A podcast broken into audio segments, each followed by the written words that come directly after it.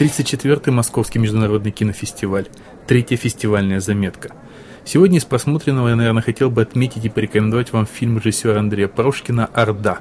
Если в двух своих предыдущих записях я вам советовал фильмы более чувственные, такие, рассчитанные на эмоции, то «Орда» скорее фильм зрелищный. Это мощная, весомая, масштабная коммерческая картина высокого уровня.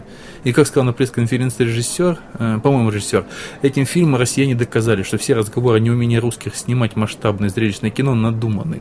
С хорошей командой и достаточными средствами очень даже можно конкурировать. По памяти, близко к тексту, э, примерно вот так вот. В записи можете послушать пресс-конференцию целиком, она есть у нас, эта запись в нашей ленте на индекс арт, вот там вот можно полностью подробнее. Вот не во всем, но я по большей части согласен со сказанным. Фильм и правда смотрится по-голливудски многонаселенный, яркий, красочный, убедительно жестокий временами, с удачным гримом, костюмами и декорациями, с вплетениями нью-эйджевских мелодий шикарного Алексея Айги – много качественных актерских работ. Вот особо я обратил бы внимание на Максима Суханова, его образ митрополита Московского владыку Алексия.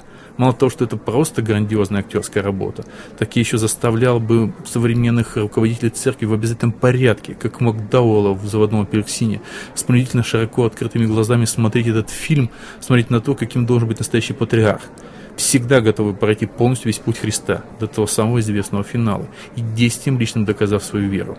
Кстати, о вере. Я не знаю, это религиозный или антирелигиозный этот самый фильм «Орда». Э, после просмотра мнения, э, мнения сильно разделились. А одна сильно православная старушка, уж не знаю, журналист, она, кинокритик или кто, даже вот размахивал словесно, конечно, прокуратурой.